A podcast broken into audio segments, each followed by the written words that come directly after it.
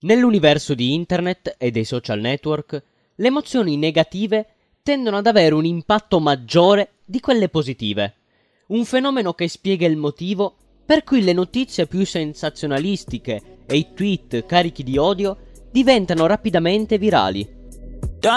Io sono Mirko Rovere e questo è Stupidamente Podcast. Ricordati che Dante disse fatti non foste per vivere come bruti, ma per seguir virtù e conoscenza.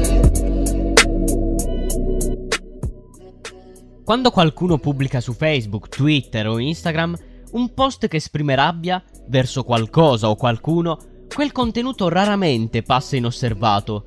Subito appaiono mi piace, commenti, ed è per questo che molte delle emozioni condivise sui social sono contagiose e agiscono quasi come un'onda d'urto, in questo universo digitale che ha un grande impatto sulla nostra vita.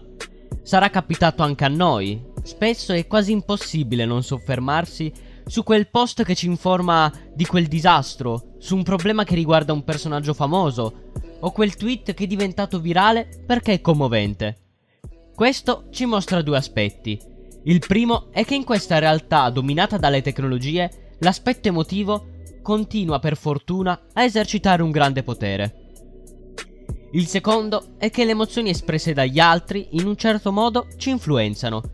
La rabbia è contagiosa e può diffondersi con un clic.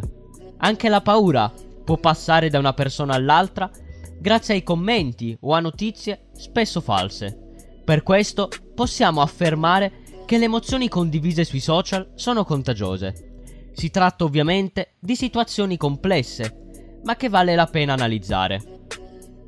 Nel 2014 Facebook ha condotto un esperimento per analizzare l'impatto delle emozioni sui social. Per alcuni mesi, quasi un milione di profili hanno fatto da cavia per il gigante di Mark Zuckerberg. Il lavoro consisteva nell'eliminare le notizie positive dalle pagine di un gruppo di utenti, mentre in un altro gruppo veniva fatto esattamente il contrario. Non visualizzavano nessuna notizia o informazione negativa o allarmante. I risultati sono stati sorprendenti. Lo studio è stato pubblicato sulla rivista Proceeding of National Academy of Science, rivelando questo. Gli utenti esposti a un alto numero di contenuti negativi cambiavano il loro comportamento, producevano meno post positivi e riducevano le loro interazioni. Al contrario, quelli esposti a post motivazionali o positivi registravano un aumento delle interazioni, pubblicavano più foto e interagivano di più con gli altri utenti.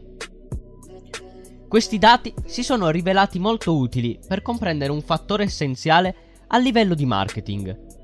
Le aziende con obiettivi digitali non devono sottovalutare che le emozioni condivise sui social sono contagiose. Se si vuole influenzare il pubblico, dobbiamo creare la giusta atmosfera. Ora sappiamo che le emozioni condivise sui social hanno un certo potere. Quando è che un'informazione diventa contagiosa al punto da trasformarsi in virale? E questo è l'aspetto più interessante. La dottoressa Rosanna Guadagno dell'Università del Texas ha condotto un'altra ricerca, nella quale ha appoggiato una tesi piuttosto popolare. Più intensa è la risposta emotiva che genera il contenuto, più viene condiviso. Ma quali sono le implicazioni di questa ipotesi? In genere, quando leggiamo una notizia di tipo sensazionale, ne rimaniamo particolarmente colpiti e non esitiamo a condividerla quasi subito. I contenuti più carichi d'odio attirano maggiormente la nostra attenzione. Riguardo al versato post, invece, i dati sono più interessanti. In fatto di contenuti a valenza positiva, sono i video e le news che ispirano tenerezza a trionfare. Non si commette nessun errore quando si afferma che la maggior parte delle emozioni condivise sui social abbiano una valenza negativa. I contenuti carichi di inquietudine, sensazionalismo, paura o anche odio hanno una diffusione che si potrà nel tempo, nell'universo digitale. Ed è qualcosa di estremamente preoccupante, che mi invita a fare una riflessione. Perché le informazioni negative catturano molto di più la nostra attenzione di quelle positive? In questo senso la psicologia ci ricorda una cosa importante. Il cervello è molto sensibile agli stimoli di pericolo e minaccia. Pur sapendo che le emozioni condivise sui social sono contagiose, ci lasciamo comunque catturare da esse. La mente razionale non ha filtri. non contrasta e ne riflette sulle informazioni che ci arrivano. Questo fa sì che ogni informazione emotiva ci faccia agire d'impulso, finendo per farci condividere un'informazione falsa. I social network agiscono come un engagement emotivo quotidiano nella maggior parte degli utenti. Non solo ci lasciano contagiare e contagiamo gli altri con i nostri stati emotivi e sentimenti.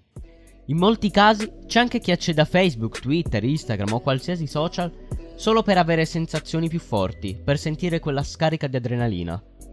Ma anche per sapere cosa hanno pubblicato gli altri e farsi coinvolgere magari da un sorriso, una critica, un'arrabbiatura Internet diventa un induttore, quando la realtà quotidiana appare asettica e vuota di stimoli per alcuni, indubbiamente un problema.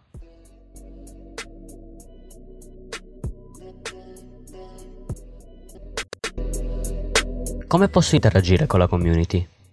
È stato aperto da poco il gruppo Telegram del podcast. Il link è in descrizione se invece vuoi supportare il podcast e aiutarmi a migliorarlo, sempre in descrizione trovi il link per le donazioni. Il podcast che hai ascoltato fa parte del network di podcast di Mirko Rovere. Se vuoi scoprire gli altri podcast, vai sul sito in descrizione.